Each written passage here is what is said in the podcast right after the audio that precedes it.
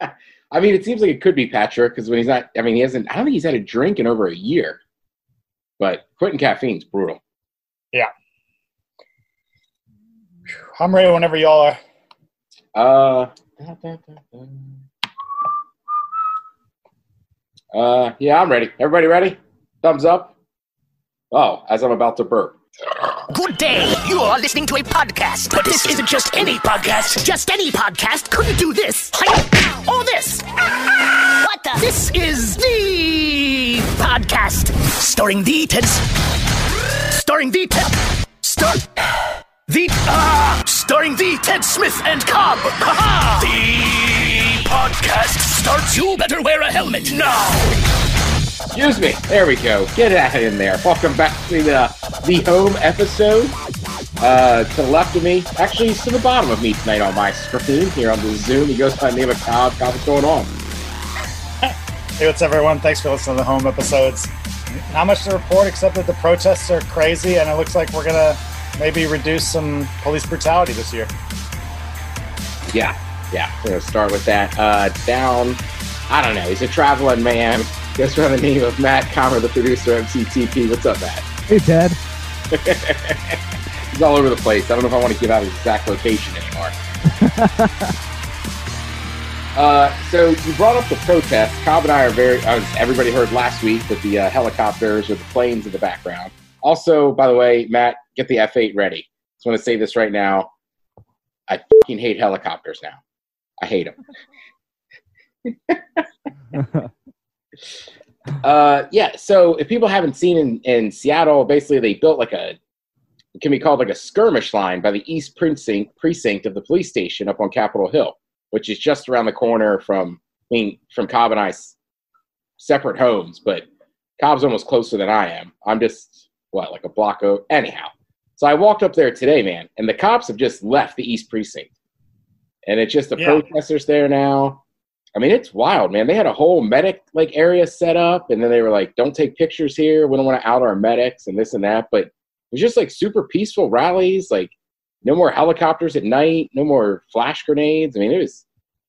I don't know. Like, I, I don't know what you do once you have a police station, but it it was it was pretty powerful being down there and seeing what people are organizing. Yeah, dude. I I um, it's an interesting strategy by the SPD. But what I know the things that I know to be true are that they pulled up a moving van, pulled out all the evidence that they had in the building and any other things of value, uh, took off. They installed some concrete um, barricades. Were those still there today, Ted, in the street? Uh, there's a couple, but honestly, like the the protesters have just moved them back. Like right in front of the police station now is like like a little stage and people giving yeah. speeches. I mean, they've turned it in I forget what they're calling it. yeah, it? so there was that, and then they they uh, boarded up all the windows of the police station. And this is a big precinct for people not familiar. And then they threw a chain link fence around it, and basically, you know, they were just like, okay, like whatever happens, happens at this point, but we're abandoning this post. And then they all had grouped up in a park near Ted and my house, about a mile from that site, and they had a couple vans or a couple buses, sorry, last night full of cops ready to go. But from what I understand everything was pretty peaceful last night. And you know maybe this was a judo move by the mayor to be like the the less we resist this thing like maybe it dies out. I'm not sure. What are your what's your take on it ted? I mean as a strategy. Yeah that what are they calling it? The capitol hill autonomous zone. Chaz. Uh i mean look last night when the cops left it i really thought it was just a trap and they were just kind of baiting people to burn it down which i am so happy they did not but also like that's a de-escalation you know? Like now that the cops aren't there on that battle line i mean there's just there's not the tension down there. Like i just kind of stro- scroll strolled through there. There was speeches being given on uh, on cal anderson. I mean there's still a ton of people down there but it's like i don't know it's just this like a nice place to go protest and that's like their thing now. And i don't yeah it's like punching the air. There's nothing left to fight. Yeah. I mean it, yeah, it, it's wild. With that said, there was a dude that tried to drive through on Sunday and shot somebody.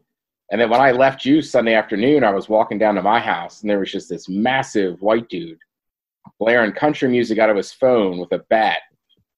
And he like walked by me, and I was like, "That's not right." And then my landlord told me she was like, "Yeah, he was out front screaming eye for an eye." So like that Jesus. stuff still kind of scares me. Like I worry about like the Proud Boys showing up, but and tonight I was up there. I mean, it was I was just walking around. It was super peaceful. If anything, I think people thought I was the cop. Yeah, you get that a lot lately. I uh, I did hear some stories about that going on in. Uh, there's an area near um, Seattle. It's just the next county over for people not from here called Snohomish. And they have a downtown area that's and it's certainly you know considerably more rural. It's mostly an agricultural area, and apparently they had some.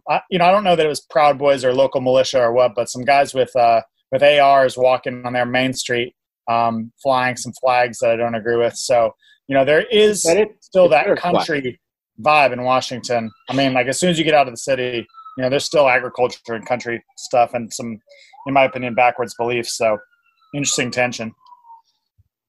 Yeah, I guess too is like, like I don't know, like what really bugs me about like people. If you don't like what's happening down here, you don't have to come down here. So like the Proud Boys or, or like that dude, it's like, well, what are you doing down here, right? Like I'm not gonna go up and protest in Snohomish. Like, yeah. I, you know what I mean? Like, they're like you're just kind of coming down for trouble. Like, all right, and they did a good job. Like there was some dude last night that tried to get through, but the the protesters now on their perimeters have dudes lined up with bikes. It's like they took the cops' technique and they're like, no, you're not coming through our stuff. Dude, yeah, weirdly, I mean, two two things on that. One, shout out to BECU, which is the local credit union. I saw my banker out there with his bike. Pretty cool. Um, but also, um, I couldn't the, find anybody. it calls into question whether, you know, okay, so the U.S. Department of Defense, right? Like the big joke is that's basically always used for offense. Um, and this, you know, the thing with like people in Snohomish, for instance, is if they're legitimately protecting businesses and property and they feel like holding an AK-47 to scare people is the way to do it, you know, I'll at least hear that argument. But it's a little bit different when you go somewhere like you're saying, seeking out trouble. And so it, it, it's probably a little tough to separate the people who are like quote unquote Proud Boys or Antifa, you know, being instigators with people who are genuinely concerned for their, you know, life or property or or um, you know family but it's, it's probably they probably look very similar to the untrained eye. Yeah, but also too like you know, I just think those protests we had in the city, you get you're hitting people with flash grenades and mace and you know what I mean? If you had gone up to Snohomish and started dropping flash grenades on all those dudes, I think that would have been a different outcome. You know, oh, 100%. The police, the police just kind of cruised by and were like, all right, cool. Yeah, and you know that Ted, that's a really good point because I think that in and of itself exposes the double standard uh, between you know white people and uh, brown, black, or people of color. In that you know, like them, it, it's tolerated that they're walking Main Street with um, with ARs, and I don't know that the same would be true in reverse. Yeah, I mean, look, it was tolerated when they were going into state houses because they didn't like the stay-at-home orders right? Right. You, I mean, you saw videos of people pushing up on cops. Those cops didn't react at all. But you know, when you have protest over a, a, man dying in police custody, then all of a sudden the, the riot gear is out. Just it just escalates things to a to a whole nother level. And look, trust me, I think defund the police. I'm not sure. I really think that's great terminology. Like, no, I, I am not in the least bit suggesting to get rid of cops, but I, I, am here for the conversation. If we could change some some things, you know, what's it, Camden, New Jersey? I want to say I read a whole thing on there where they kind of redid their police department and like crime has gone down and stuff. They put resources into other things. Yeah, I think uh, uh, you know the the war on drugs took us down a weird path of militarization of the police force. You know, no knock warrants and things like that, and basically the police versus the citizens, which is a weird dynamic, you know, in terms of, you know, everything in the US, like I always say, is like picking sides, you know, Walmart or Target, Coke or Pepsi. And what, yeah, I'm, I'm with you, Ted. I think defund the police, it's like a, you know, it's rhetoric, but the idea behind it is just to shift some of the massive amounts of funding that go towards crime, crime and punishment or crime prevention and punishment towards prevention treatment and awareness, you know, and education, which I'm I'm for. But obviously, I'm with you. You can't get rid of police entirely, and that's kind of how that was the sticking point you and I were talking about with the Minnesota mayor. He was at the rally and basically, um, was it the mayor of Minneapolis? He was at the rally and they were like, so yes or no question, do you want to get rid of the police? And he was just like, all of the police? And they're like, yeah. And he was like, well, no. And they boot him out of the arena or out of, you know, off the street. Yeah. Right. You can't, you can't have, you can't have no police. That wouldn't work. But yeah, I want to say it was in Camden, New Jersey. Man, I'm hoping I'm getting that city, that city right. But they had a bunch of police problems, so they basically did what people are talking about, redid the department, and like the officers have to go out and like knock on doors and introduce themselves to everybody, and it just made a different thing. I mean, look, I have a friend who was a uh, who was a cop in Seattle for years, right? Like back in the old days, and he's told me some stories, and he's like, "Yeah, like we kind of all knew each other. Like you knew who the gang members were, they knew who you were, like, and like there was almost like an agreement, right? And like stuff stayed within each other. But then you get to like the mid 90s or whatever, and everything just got wild. I mean, it was, you know, whether it was DC or here, like all of a sudden you got just innocents, like citizens that are getting guns pulled on them and stuff, you know. And I think that that changed a lot, you know, and the, you know, just more tensious. Yeah. Yeah. I feel like there's been a his, well, actually, yeah, I'm with you. Did you see the Chicago mayor today? No. Oh man, they had like the deadliest weekend in Chicago last weekend in like years. And I only bring that up not to I, I'm not one of those people that's like, you know, Black Lives Matter. Look at Chicago, but the mayor was like, "This is getting crazy," and they have people just knocking over places and looting them that have nothing to do with the protest. Like, really? Yeah, like parts of that city are just gotten crazy. I've been so focused on Seattle, I haven't really been paying too much attention to what's going on in the other cities. I mean, aside from Portland. But as far as crime, I assumed that most people at this point that the protest was peaceful. It sounds like maybe that's not the case in Chicago. No, but that's what I'm saying. The, the, those weren't protesters. Those were people just taking advantage, you know. Mm. But also, it's hard not to pay attention to the Seattle stuff when it's five blocks from your house. Dude, that chopper for people, yeah, it was constant over Ted my house. It literally the loop, we were both on the loop that it was running for the last 10 days, I don't know, for like 15 hours a day, 10 hours a day. It was crazy. Yeah, it was it was driving me insane. me too.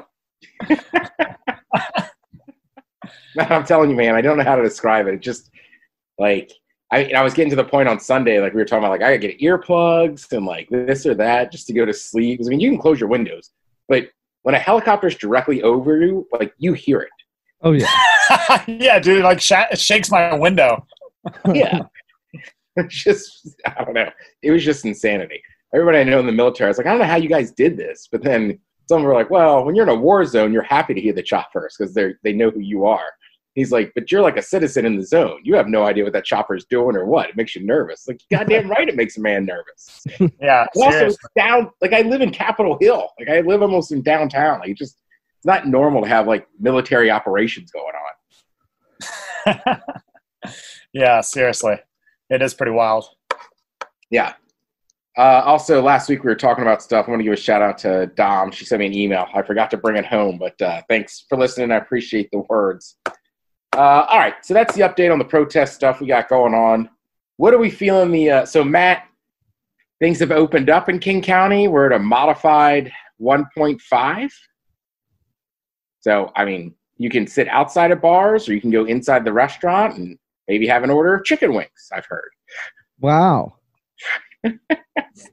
Sounds delightful. It was just so strange to be in an establishment and not just get takeout. Yeah. Uh I bet how long's it been now? Like three and a half months since you were able to do that? Yeah, I want to say they closed everything on like March 15th or something, that Sunday. Okay.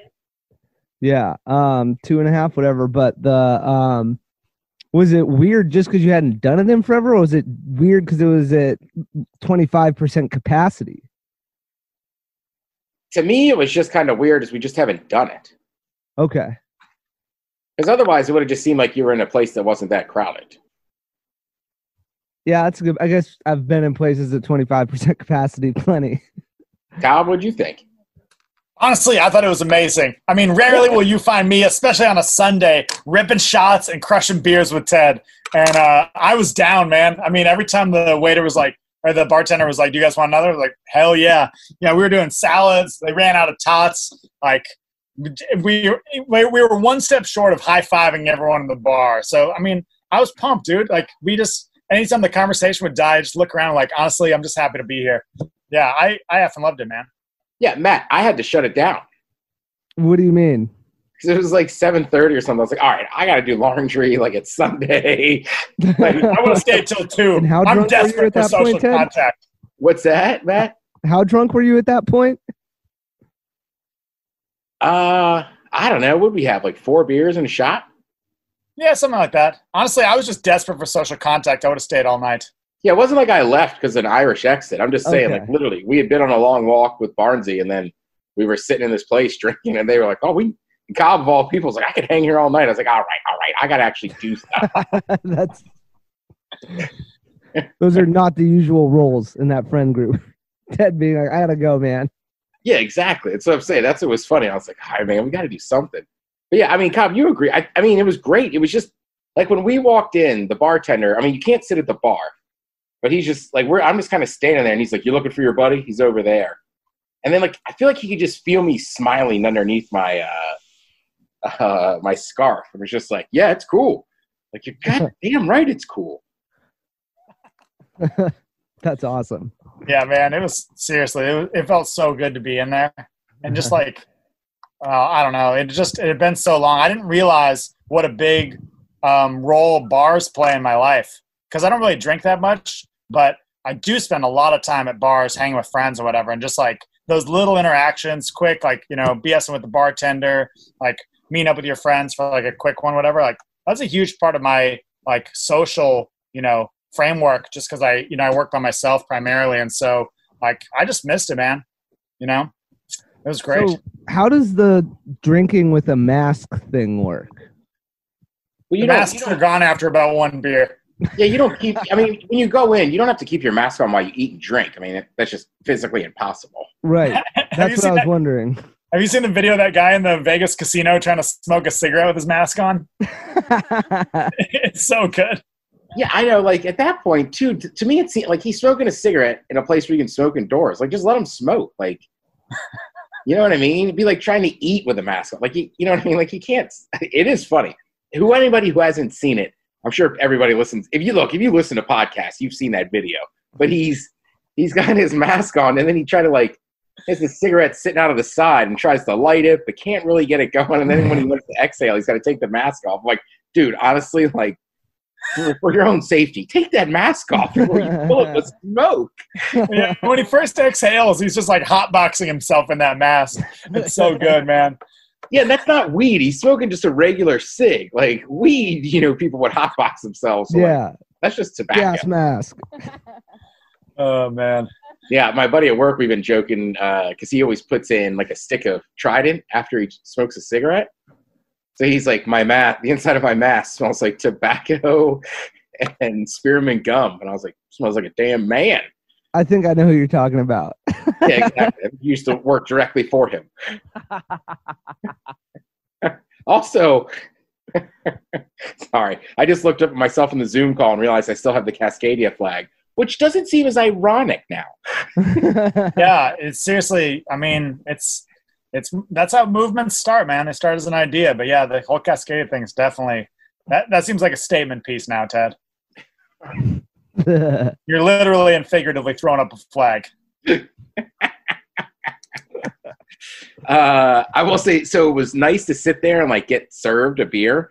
And then also, I, I talked to our other buddy Joe, and I was like, you know what though? When the bill came, I was like, oh yeah, we have to pay for this. It's not like just sitting at home on a Zoom call where you just crush beers and do shots for free. Yeah. have you guys uh, have you guys heard about the NBA's idea for the bubble? In Orlando? Correct. Dude, weirdly, I was proposing the same idea a while ago. I think I heard it from somewhere else, though. It was not my original idea, but to do that in Vegas for the NFL and just put them in hotels. I haven't heard that much about the NBA's details, but somebody texted me and they're like, oh, yeah, the NFL idea they're doing for the NBA. Right. So the NBA originally was talking about doing it in Vegas. Oh, that's probably how I heard of it originally then. Right. So they were talking about doing it there, but then Disney, ABC obviously owns ESPN, and they have a massive contract with the NBA, right? So they they need the NBA on. So then Disney World is the other one that works out well because you have all the hotels and everything. You have the facilities with the wide world of sports. So, so I don't. It's not every team, and they're going to have like a 16 game like rest of the season, and then start the playoffs. How are they set for NBA basketball courts at Disney World? What's that? How are they set for NBA basketball courts at Disney World? Dude, that w- wide world of sports stuff. I mean, they hold massive AAU tournaments in there, which are smaller oh. courts. But I, I, I can guarantee you they have at least, I'd say at least four full size NBA courts in there. Wow. With, what is the wide world of sports? It's just like a, you know, like Disney World is separated in parks, like Animal Kingdom, Magic Kingdom. Yeah. So there's this whole area, and I don't know if that's what they call it anymore, but it's just like a sports complex. It's like whenever oh. you see like little kids that win like the flag football championships, they're all held there. Like AAU tournaments for basketball summer are there. They have like uh they I mean trust me, they have a ton of tournaments there. I want to say like some of the cheerleading stuff's done there and everything. So I mean it's built a sports complex. Oh, I'm just a Magic Kingdom guy. You never go to the other parks? Dude, I you know, I've only been to Disney World once and we had limited time. I was there on like a swimming trip and so we just we hit the Magic Kingdom. But that weirdly that symphony, whatever that is, like I don't think it's in Toontown, but like the symphony like show thing you watch was awesome. I thought it would be terrible. It's great. Huh. Oh, I remember that one. Matt, you've been to like that movie Fantasia? One time, yeah, one time. Um, barely remember it. Uh, my dad used to work for Disney, actually. Um, and so he was there. There was some like big conference thing, and so we went and all I remember was uh, Pat Sajak was at the Waffle Bar uh, at the Grand Floridian, and I was offered an nice opportunity. Hotel. Huh? Great hotel. Right. Yeah, that's where we stayed. Uh, Grand Floridian is dope as hell.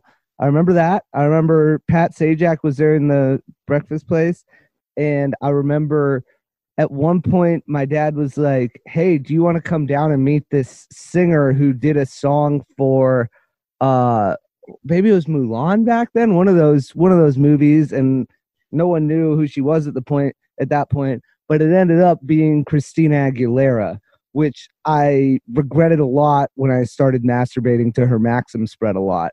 Um and so my dad has a picture of him with christina aguilera um, from that weekend, and I had the chance to meet her and missed out. Yeah, Christina Aguilera, Britney Spears, Justin Timberlake, and Ryan Gosling were all on the Mickey Mouse Club at the same time. At the same time? Yeah. Wow, that is an alumni. A lot of talent. Dude, honestly, it's weird how talent concentrates like that. Like Bollettieri Academy was the same way if anyone wants like a crazy Wikipedia to go down, you look at like the number of number one tennis players who came out of this academy in Florida, this tennis academy, and it's crazy. I just know about it because of Andre Agassi's book, Open, which is awesome. But yeah, you definitely see like, you know, the swords sharpening each other or whatever that phrase is. Like, you know, you see like elite talent forming in groups, like Jamaica sprinters, for instance. Yeah, I think I think the Mickey Mouse Club's a little different only because they all like you got to audition and stuff. Well, yeah, same with Bollettieri. So, say what Bollettieri is again. Bollettieri was an elite tennis academy. I think it still exists, but it was an elite tennis academy in the 80s, and it ended up producing almost every champion in the 90s, on uh, men's and women's side. So the number of people who went there is insane. I, I don't want to try to rattle them off because I feel like I'll mess a couple up and people will call me out, but it's crazy how many like top pros went there. And so, yeah, same type of thing where it just, you know, the talent concentrates, much like this podcast. Yeah, I was gonna say, or maybe a small school in Hyattsville, Maryland called DeMatha. Those tags. uh, yeah. So, all right. So the NBA is going to go down there, right? So then, the first couple things you heard, and they're calling it the bubble. So the first couple things you heard was like people were going to get in arguments over who got like the nicest hotels, and obviously the Grand Floridian would be one of them. And I was like, yeah, yeah, like who cares, right? Like I get your NBA players, you're all million, not all of them, most of them are millionaires. But the craziest thing to me is is that like you can't bring people in and out of the bubble. So like once they stay there, they're there. Uh, I was gonna say so like some of the families won't be there, but they've also said they can't drug test them. Like they're gonna coronavirus test them, and like Yeah, Uh, boy. PED. they're like, yeah, we can't test them for everything else. And I'm just like, yo, this bubble's about to be wild, and people are gonna break the rules. Yeah, dude, you're sitting there with nothing to do except play basketball. You're in Disney making millions of dollars. And, dude, drugs are going to be a crazy commodity, too, because you think about people are only going to have what they brought in there at the beginning. Yeah, and it's Disney World. Wow. Wow. Dude, Yeah. so it's going to be like, it's going to get more and more expensive as the season goes on. You know, people need their juice or their whatever. And like, I'm not trying to say anything about pro athletes. I just have a hard time thinking a bunch of pro athletes are all hanging out in this bubble where it's like you just got to play and then do what you want. And like, nobody's going to call a chick over. Yeah. Dude, but how do they sneak? They're going to be like sneaking her in in like Mickey Mouse suits and stuff. I hope like some former Disney employee gets like an undergrad trade going where he's like smuggling stuff in in an old goofy outfit he had where he's like bringing in drugs on one leg and like, you know, girls in like a wheelbarrow or whatever. It's going to be lit. Plus, if you could only bring like one person, do you bring the wife or do you tell her, oh, sorry, honey, you can't go and just bring the side piece? That's the problem is she can read the news. you can't. You gotta stay here with the kids. Yeah, right. I mean, look, this isn't just me. Like, uh, I was watching Get Up on ESPN, and even Mike Greenberg was like, I think I just want to go hang out in the bubble. Like, this seems like the party to be at. Yeah, definitely. Dude, you know crazy stories are going to come out of there. Honestly, Ted, I think you bring the piece. The side piece? Yeah, I think you bring the side piece. I'll think. I don't know, Ted. Which, which do you bring and why? I think I'm with you. I'm bringing the side piece. It says, I, I feel like the team has to agree on this. Like, are we bringing the wives or are we bringing the side pieces? yes, dude, you're 100 percent correct. You need full like it needs to be a monopoly vote one way or the other. Right, like, like as I was gonna say, let's let's just say we're all married, right? Like, Matt can't have his wife there, and then our wives aren't there, because Matt's wife's gonna like call our wives and be like, "Yo, Ted and Ted and Cover down here, where are you?" Yeah, they, and Ted brought some blonde bimbo strapped with cocaine. right? He calls himself the Grand Floridian now. I mean, it's gotten really out of control. So, all right. So here's the thing, though. You bring the side piece. You also have to be on your game because it's just a bunch of other pro athletes around side pieces. Like, I feel like you got to be prepared to lose that over the course of this tournament. Wow, dude, yeah, it's like one of those like Love Island type shows. Like, uh, it's based, dude. How are they not filming this for a reality show for the Wild World of Sport? They need content. There's no sports on right now. I think you bring some cameras in there and you maybe bus in about 50 potential side pieces and see how it goes. Yeah, and like I know legally, or not, I shouldn't say legally. I know you probably can't do it because it's about not having people enter the bubble. But imagine if they were like, all right, 100 fans, like you get to come in for this two month or three month tournament or whatever. You just got to pay this much money. I'd be like, this is fucking awesome. Like we get to see all the NBA players we want. We get up and watch like two or three games a day and then just party at night in Disney World. Dude, I'll say this Disney World's in Florida, correct? Correct. Orlando. All right, and you're talking to me about legally what can happen in Florida. Legally, Florida is um, a war zone. I mean, Epstein basically was like there was a huge amount of evidence that he had molested at least 30 underage women, and he got a year and a half in like a white collar resort prison. So, like, don't tell me legally in Florida. Legally, the laws don't matter in Florida, and you can do whatever you want. It's the gunshot state, baby. I say turn them free and film it all for the public. Yeah, remember Robert Kraft was paying for handies down there. Oh, that true? Yeah. Yeah, he got busted. It like it was like it was like, and it was cheap, man. It was like seventy dollars for for like rub and tugs at an Asian massage parlor, and it's like, dude, like, and then anyhow, the evidence was supposed to come out. Somehow the case just, I think, went away, or the video never came out. That's Like, Florida. That's Florida, man. They always just slide away. Somehow they just the sand slips through the fingers, baby. Man, how is he not paying another like seven hundred dollars for silence and privacy? I don't know. Plus, if you're Robert Kraft, I don't know if he's a billionaire or just a super millionaire. Like, He's a billionaire. Yeah, like Many what, times are you, what are you doing going to a strip mall? Yeah, you have Instagram like the rest of us, man. Yeah, there's services for people like you, and there's people happy to do that service in the sex work industry. Like, you'll be fine. Yeah, why was he like rifling through the bargain bin in Florida? That's the real question. The only thing I could figure, man, it was like Tiger Woods, right? Like maybe you're just so famous, you just like. I mean, Tiger Woods was just taking gimmies at Perkins, but maybe for Robert Kraft, that was the excitement. Like, oh, look at me getting this done at a strip mall. I mean, I'll, I'll say this, Ted. You know, I, I can afford going to Five Guys Burgers and Fries. I can afford going to Kidd Valley once in a while for a meal. I can go to Red Robin, but every once in a while, like you just want like a down and dirty like McDonald's burger. You know, like we've all been there. We've all been to, Bur- you know, call it Burger King, Wendy's, Dairy Queen, whatever. Like sometimes that just does the job. Yeah, I think we've talked about on this podcast endlessly about mostly like with pizzas, right? Like you can always go the high end, you know, Pagliacci or Dino's, but sometimes, Sure. man, you just want that. You just want a Pizza Hut, Domino's, just a regular chain pizza. Dude, and that's what I'm saying. You know, if it's New Year's, Christmas, I get it. You want something special. You order up a Pagliacci and they bring it by. But it's a Tuesday in the winter and it's raining outside. Like, you're gonna hit up your boy Domino's. It's just a matter of you know, matter of fact. So I kind of like that. That uh, actually humanizes Bob Kraft to me a little bit. You know, he's not that different from you and I.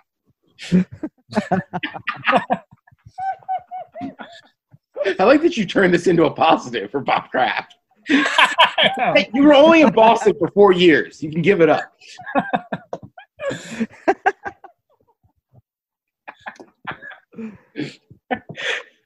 oh man, that is pretty funny.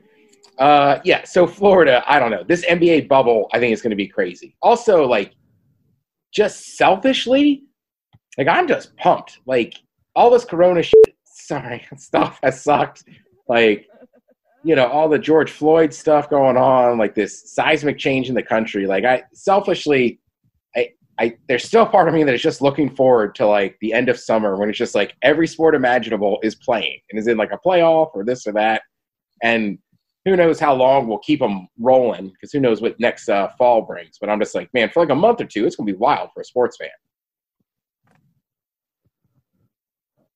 Feel like all the money I saved not going to sports bars, I'm gonna spend in one month. yeah, seriously. Uh, what's he gonna say? Yeah, and then the MLS is doing like a tournament down in our. I think they're in Orlando as well. And what's Matt- their what's their setup for the tournament? Like, what do you mean? I'm not sure, dude. I haven't read Oh. enough about it. The NBA one was just easier because they've been talking about it so much on the shows and like just laid it out. I haven't been as up on my sports given the last week where we lived. Yeah, we have other sources of entertainment in this neighborhood now. Matt, do you know the MLS one? no, I just remember seeing something about it, it being in Orlando. I feel like Florida's just getting a lot of action with all this stuff, um, with the way that they approached the whole thing and just like whatever, like they're ready to do this months ago. Um, but yeah, I think I think golf's returning this week in Florida as well. Yeah, golf's back this weekend. Dude, what's up with the NHL?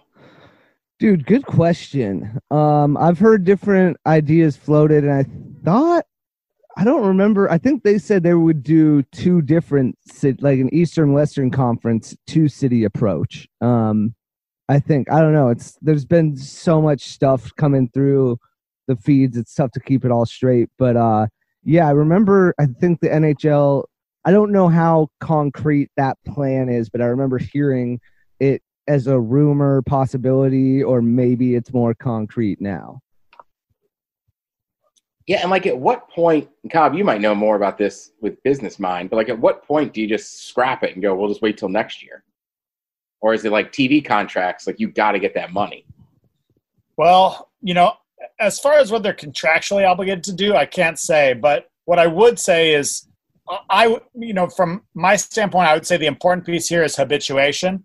You don't want people, you know, people. I mean, humans operate on habits. I'm actually reading a book about it right now. Like we are creatures of habit. We run these little micro routines and macro routines over and over and over.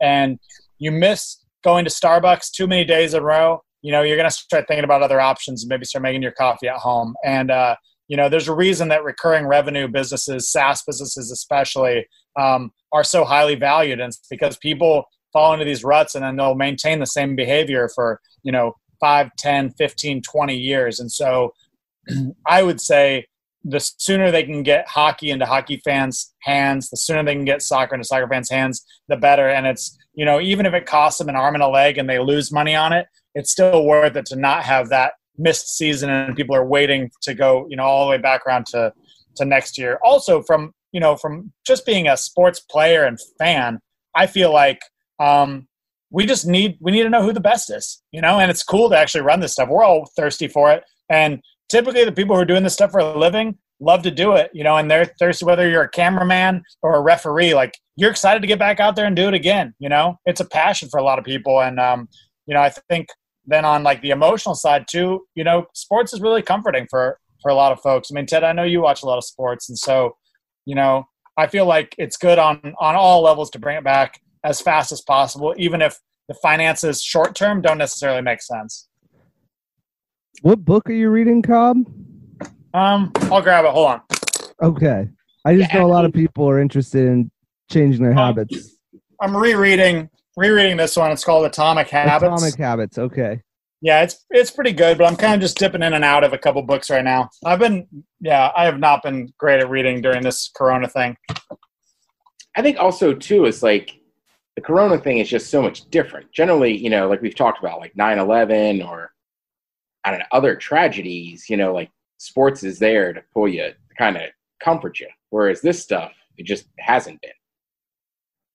Yeah. Yeah. And just live events in general, I mean, were a big part of a lot of people's lives, whether you talk about concerts, like, you know, um, conferences, sports and stuff. So, yeah, I think the sooner they bring it back, uh, uh, uh well, I don't know. I don't know if the government's looking at like limitations on it and stuff, but yeah, I think the sooner you return to normalcy in that respect, the less likely you are to be sort of disintermediated by something else. You know, maybe people start watching what you've been watching, Ted, like the Cornhole World Championships, and they don't tune into an MLB game. Or you said there was like, dude, you were telling me about some crazy obscure sports you've been watching. What else was it? Uh, well, I really got into slippery stairs, but you got to go online and look that up from Japan. yeah, so exactly. Like, so as you're seeking alternative you know ways to fulfill that need same with like people who are going to starbucks are now making their coffee at home you're sitting at home watching the bundesliga watching like dudes from ohio play cornhole and watching you know japanese people doing slippery stairs which is cool man i think all those you know those like uh, entertainment venues are are valid but then you know if i'm the nhl i'm worried about my bottom line because you're kind of a fringe fan you watch a couple games a year probably yeah unless the caps are in the playoffs doing well Ted, where are you at on Holy Moly? All right, so I haven't watched I haven't watched Holy Moly yet, and I Dude, haven't watched. Uh, has Tag started yet? Like the the Watt Brothers thing? No, I don't know anything about that. I just love right. Holy Moly. What's and what's that one again? It's miniature. It's like miniature golf meets American Ninja Warrior. Like it is just, and Rob Riggle hosts it. No, no, no. I have seen that. Yeah, and uh, what's his name? Tessitore from or Tessitore, like from yeah, Joe Tessitore from yeah. from Monday Night Football. Yeah, him and Riggle. It's so it's just my favorite thing. Uh, I love that show. So if you if you see it on, like check it out. It's addicting. Yeah, it is fun. But you're I mean, you're absolutely hockey, I think also just has a weird issue is you need ice like you can't practice every other sport like without being with each other, but you can at least do stuff that like replicates it. Like at a certain point, like those guys got to get on the ice and get laps in and just skate. It's going to be yeah. interesting seeing the level of like rust uh, when and things fitness. first come back. Because like Cobb's talked about this um, in various aspects of life, but when you're at that elite level, like even a 0.1% dip in overall performance is going to be noticeable um, compared to what we're used to seeing. But I'll be interested to see like if everybody dips down 0.1% or whatever, like will we notice the difference? Um, and maybe some dudes or girls will be still wilding out at 100%. But yeah, I just think that'll be interesting to see how people come back to these sports after all this time off. Yeah. Oh, go ahead. Uh, no, go ahead, Kyle. Oh, I was just gonna say, um, with hockey specifically, that is an incredibly difficult sport. I mean, I've played almost every sport under the sun, and I did just a little bit of intramural ice hockey, and it is taxing, man. So like, they're gonna, you know, they need that fitness, and it's a very specific kind of fitness that's tough to cross train for. Yeah. I also just wonder with like leagues starting at different times, like I wonder if they're going to adjust some leagues. You know what I mean? Like if you're basketball, and granted, I'm stealing this from Jalen Rose, but I agree with him. Like they should just start that season later. Like, look, in the USA, you can't run in to the NFL. It is top hmm. dog in college football. You know what I mean? The, the football's top dog. So like start like I agree. Start your season later in the year and finish in the summertime. I mean, people hoop in the summertime anyhow. Yeah, you probably saw a lot more merch too heading into the summer. Yeah, and like I know people love baseball, but you know, I I don't know if it'd be good for base baseball's probably like, hey, we're the summer sport, but like Here's the thing, though, Ted. How long do you delay that? Because now, as the NFL season has gotten longer and longer, are, are we at a 16 game season now? I say something like that. I don't know, but the playoff basically they start in early August now, and they go through the end of January, sometimes early February with the Super Bowl. So when do you start that NBA season? But all right, so somebody like me, right? Like, and I agree with you for what's worth. No, no, no. Yeah, I'm just saying, like, I'm such a junkie, right? Like that first NFL preseason game, like, I'll watch it right? Or like a couple years ago, my mom was in town. I was like, let's go to Bill's. They have air conditioning. There's like an excuse to like hang out. Uh, but with that said, if I had a choice between watching preseason football or NBA playoffs, like the NBA finals, I'd much rather watch the NBA playoffs or the NBA finals. Right, but it's the opposite because you're because the NBA is not running into August, or is that what you're suggesting? That's what I'm suggesting. They oh, should. Oh, they should that late. Yeah, oh, through the summer. Damn. Okay. Like, I think you could lure people away from that early football and like that baseball stuff. But if you, if you, you know, that's like the MLS, right? They used to finish in December, and they finally got smart and said we got to finish in like November. Because by the time you get to mid mid November, like college football is almost basically done. It is NFL time. Yeah, and those are just so powerful. The end of the season for college football, even like they pretty much, in my mind, dominate November and December, and then the beginning of December, I start to kind of switch my attention over to the NH, uh, the NFL. But like NBA is not even on my radar in December. Yeah, I mean, Matt, you're a massive hockey fan. Like, are you watching the first few games in October and November? No, no. Mostly, it's I just consume football. Like, yeah, because I don't know. It's it's like watching baseball in June or whatever. Like, it's still a really long season. Like yeah. people t- compare hockey and basketball to baseball is like those aren't super short seasons. It's like 82 games is still a ton of games where like yeah, early on it's like whatever. It's more more exciting when it heats up. Yeah, well, I think it's not only sports, right? We've seen this with like I think I've seen it a ton with like music festivals and stuff, right? like all of a sudden a few years ago everybody was going to three four days coachella was two weekends and stuff and then it's like some of the things like ended up shutting down it's like it was like too much yep. and if everybody takes away from everybody people can only afford one or two things yeah yeah and tickets in conjunction with that tickets got more expensive for live shows in general as they lost revenue from other sources namely like you know album sales so yeah, I'm with you. Something's got to give.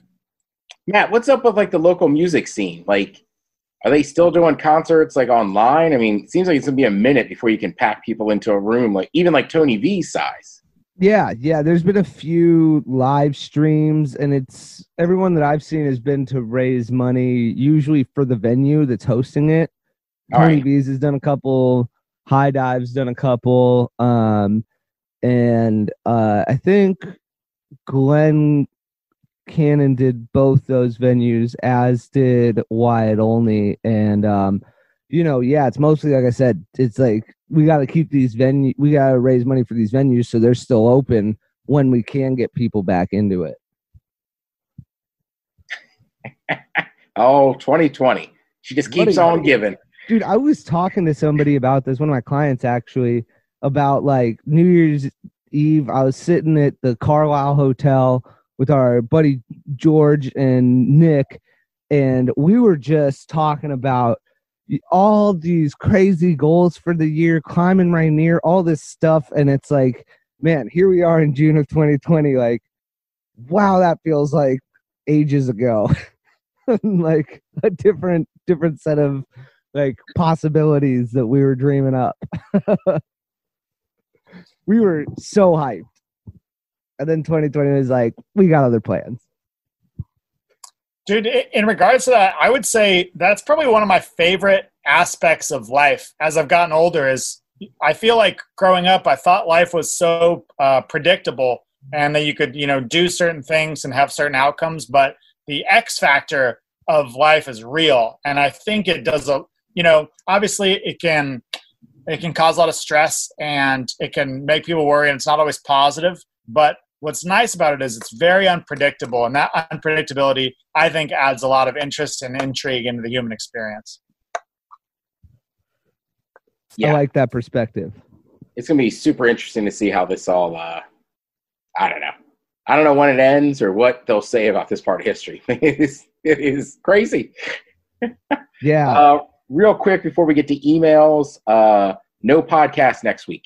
So I'm also telling Wow. Bob and Matt, and then also telling our listeners. uh, kill got a hot day. What's going on? Stone.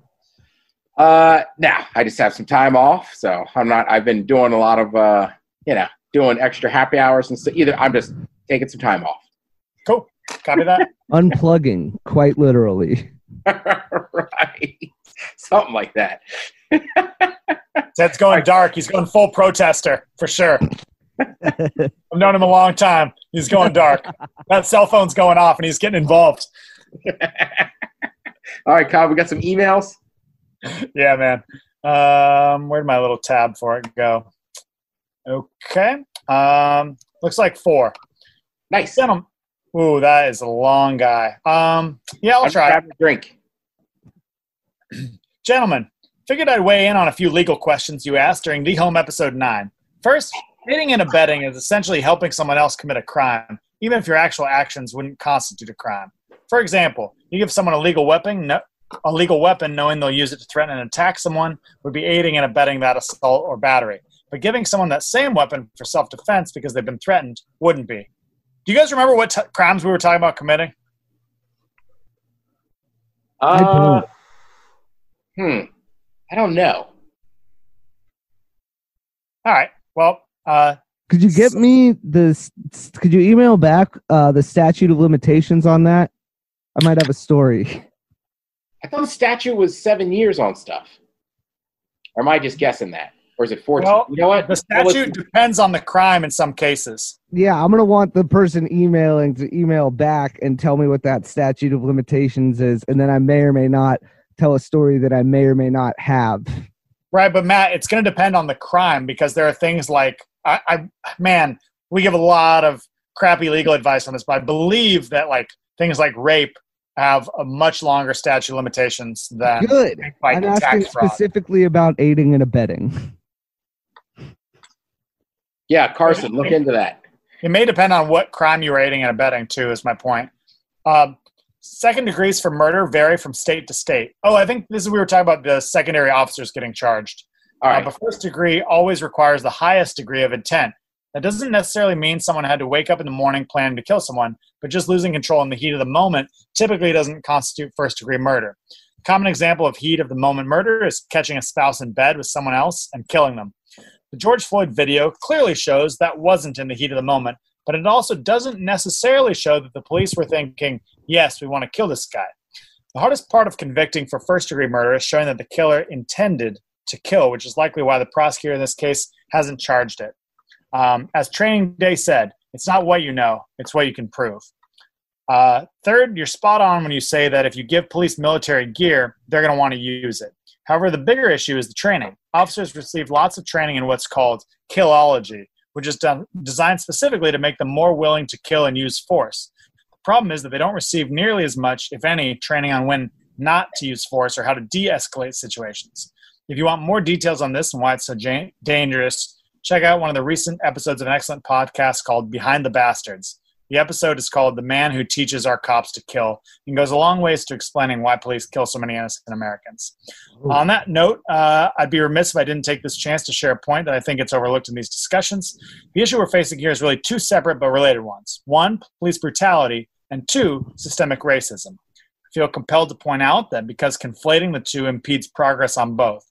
Here's the difference a white American man is eight times more likely to be killed by a police officer than a terrorist, but a black American man is 200 times more likely.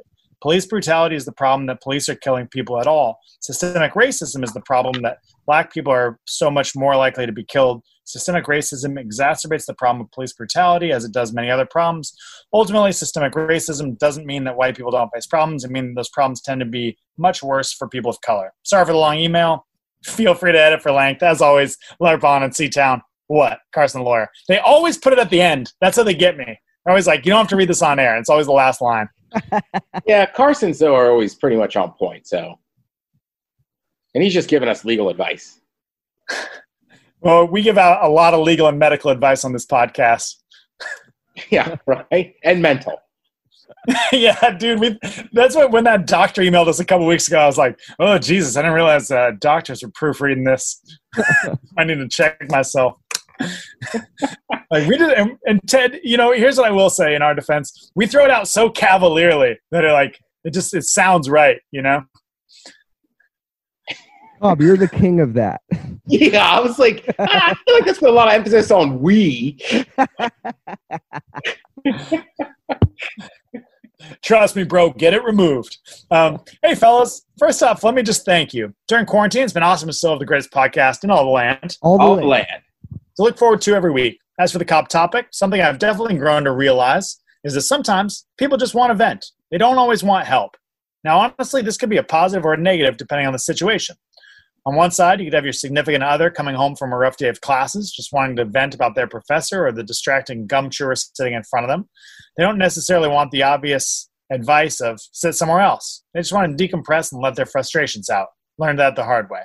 On the other hand, you could have the friend who regularly complains about feeling like garbage and that their knees and back are constantly aching to the point that they feel under attack by their own body.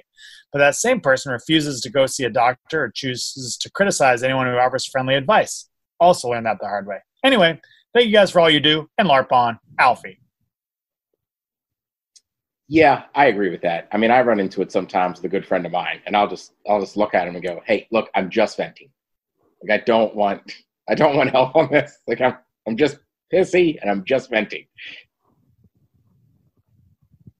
P.S. Charcoal grills are greater than gas, gas grills, and pancakes are greater than waffles any day of the week. Wow.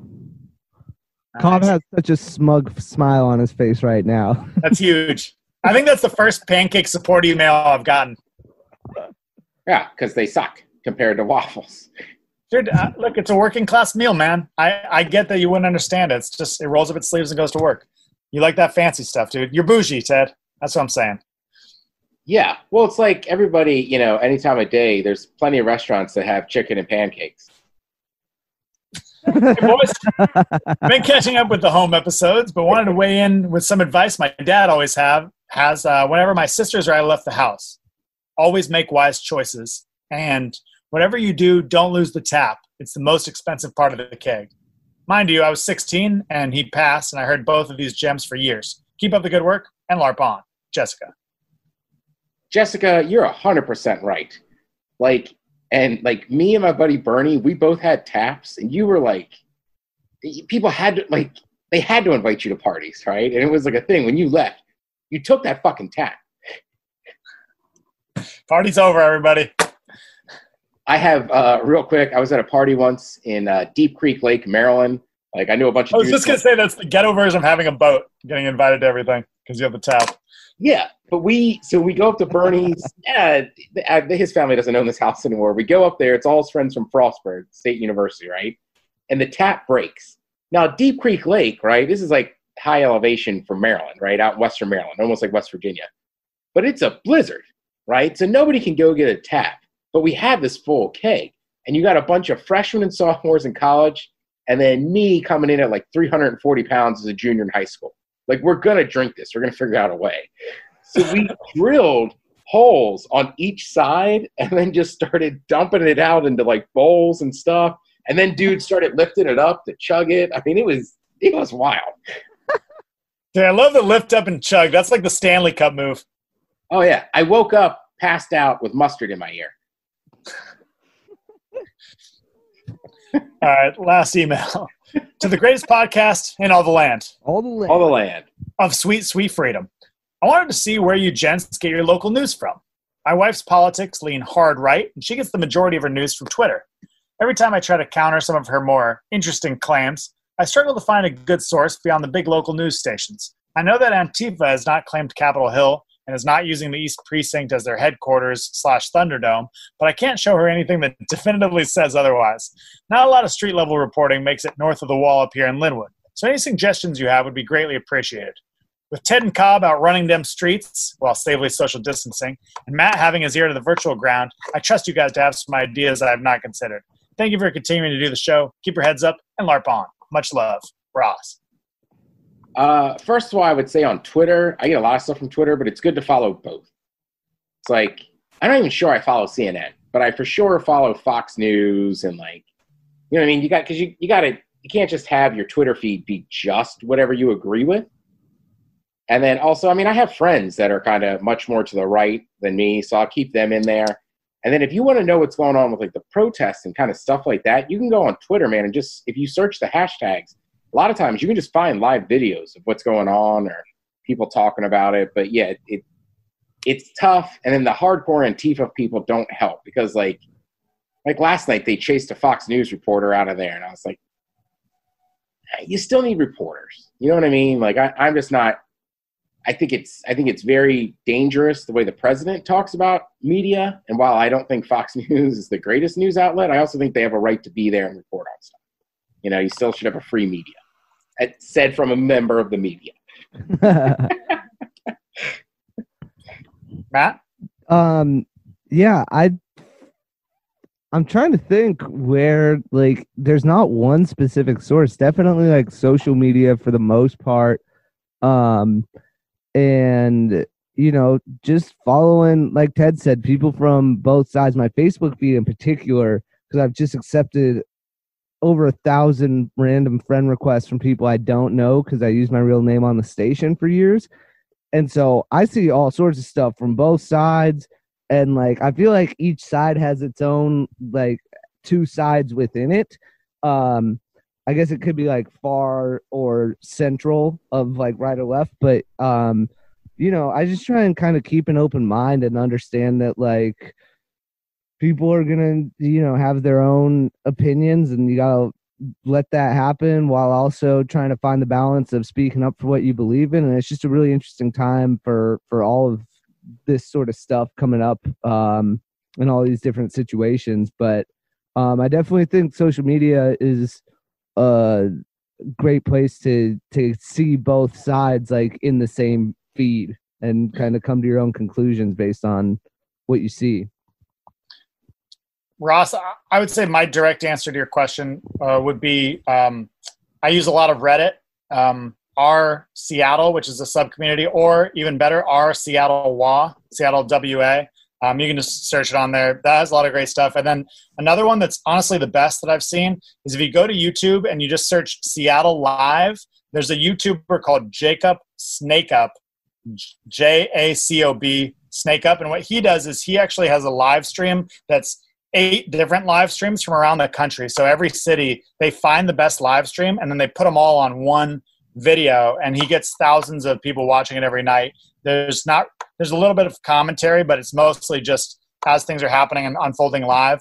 Um, I think the title of like the live stream is multi live protests USA, but honestly, that's been really good. And then I feel like Reddit typically has a pretty good discussion in the comments. But I wanted to point out the thing that Ted said that I really respect is it's really easy with the internet it's easier than ever to get trapped in an echo chamber and so like i really respect that ted follows fox news for instance and a couple other you know more right um, leaning organizations because you know any news organization is going to have bias even the ones you agree with and so hearing the other side at least gives you a little bit of um, a counter to that and i think you know corona is a really good example. You know, Florida obviously is just YOLOing out and they don't care at all about social distancing. Seattle was, was the first to lock down and is the last to open. And I think, you know, maybe a middle ground in there is probably the most appropriate response. So gives you a little more balance. So I'm with Ted on that. Yeah. And I mean, I can just tell you for like show prep, I go to like Newser every day. I check out the Daily Mail out of England. Fark is a good, F A R K is a good news, like kind of gathering place.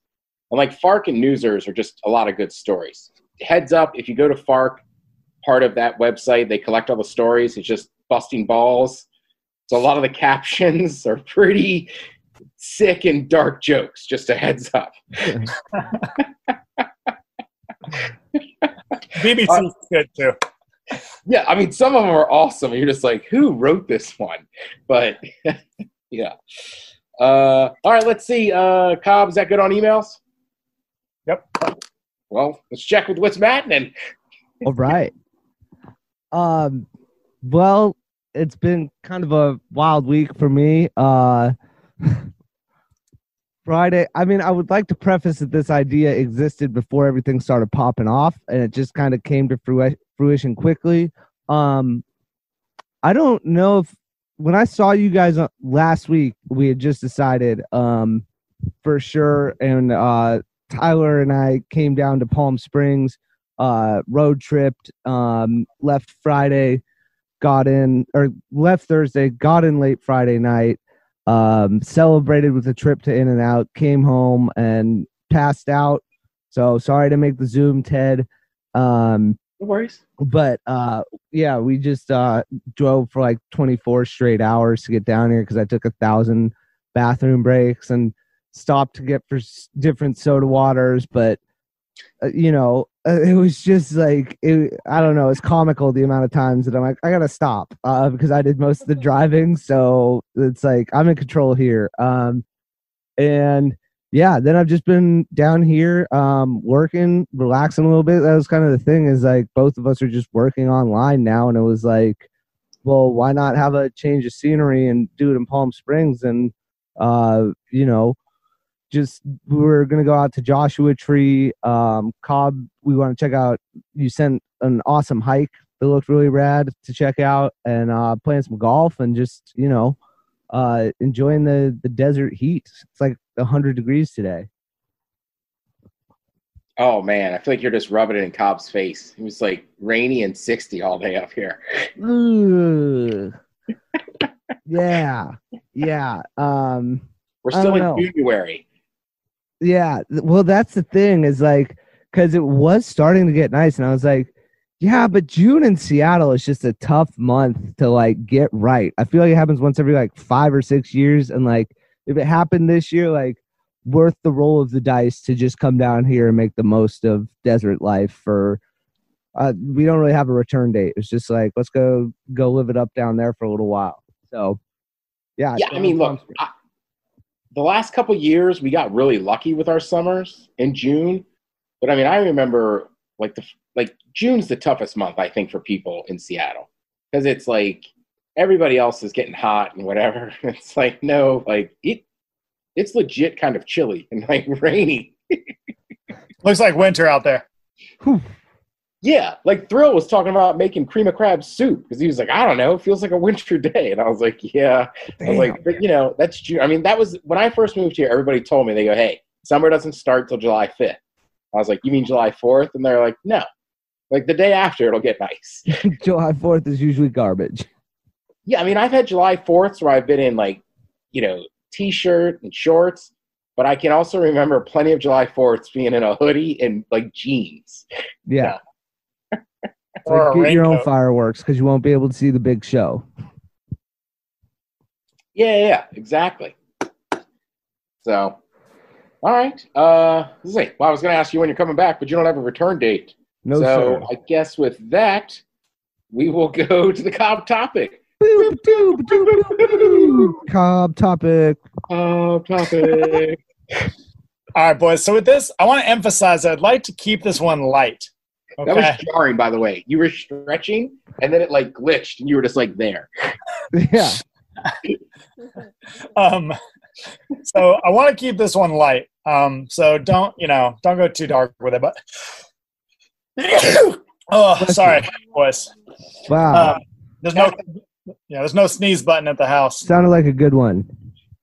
Um, usually they come in threes, so we'll see. Um, so the big thing that's been happening to me, you know, over the last like four months, really, or no, no, that's that's too absurd. The last month and a half is that I come home from work, and because of all the Corona stuff and or the protest stuff, um, I go to the grocery store because I, I have a really small fridge in my house. It's like basically the fridge you'd have in like an RV or something. It's like a college mini fridge situation. Um, I so I buy food often. I go to the grocery store almost every day, and I'll come home from work and I go and the grocery store is closed at like six o'clock, or for a while they were closing at eight. I usually get home from work a little later than that. So um, the cob topic this week is what is an adult problem you were not prepared for? Like just simply like some part of being an adult that you're like, damn, I have to deal with this right now. Whether it's not having changed the laundry machine or just whatever else, like something that was kind of taken care of for you and now you have to come to grips with. So feel free to email us, literally the word email at thepodcast.com. What is an adult problem you were not prepared for? Boys? The simple, easy one for me, and I'm right, I'll be 40 this year. So you think I'd be better at it. I, I'm fine doing laundry, but I absolutely hate folding it and putting it away. you just throw it on your bed and then slowly it gets dirty again? No, usually like I'll do laundry at night. So like I did it Sunday night, and then Sunday when it was done, I have this trick where I'll just take a clean towel I washed with it, put the clean clothes in there, and like wrap it up like a burrito so it all stays together, and then fold them. I folded them yesterday on Monday.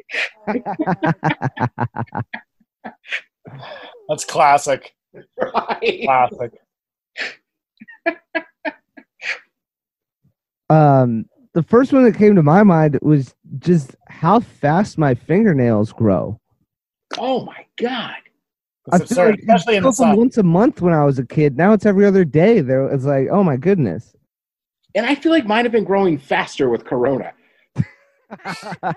Like I don't know if it's nerves or what, but I feel like I'm clipping them all the effing time. And I've always wondered, is that a like physiological, biological thing that happens with age, or is it just our perception of time? Good question. I know that when I'm in sunshine, they grow faster than my hair. But that's the only one I can tell you for sure. Okay. I also think maybe as an adult, I'm just more conscious of it. You know what I mean? Like when I was a kid, I didn't, or even a teenager, I didn't care as much. But as an adult, like I- I just, I just hate having long nails. Yeah. If I can, uh, one time I remember I was listening to the men's room. This is over 10 years ago now. And you guys were talking about like random things that guys don't think about that girls notice. And Ted was like, one of them's got to be your nails.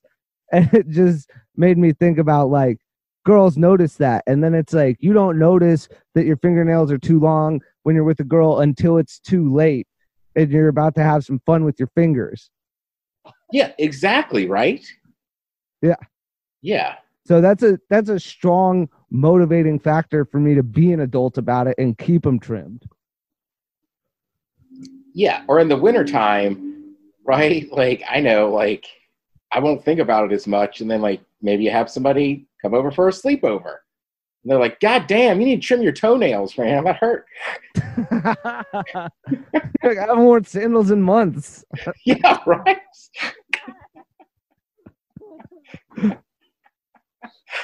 oh man, Cobb, that is funny. The grocery store is definitely one of those. Not only will I say like going to the grocery store, but now I've gotten old enough too, where I get like frustrated with myself if I don't eat the groceries I bought.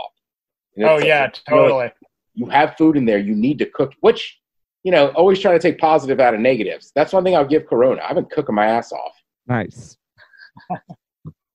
Yeah, I'm totally with you.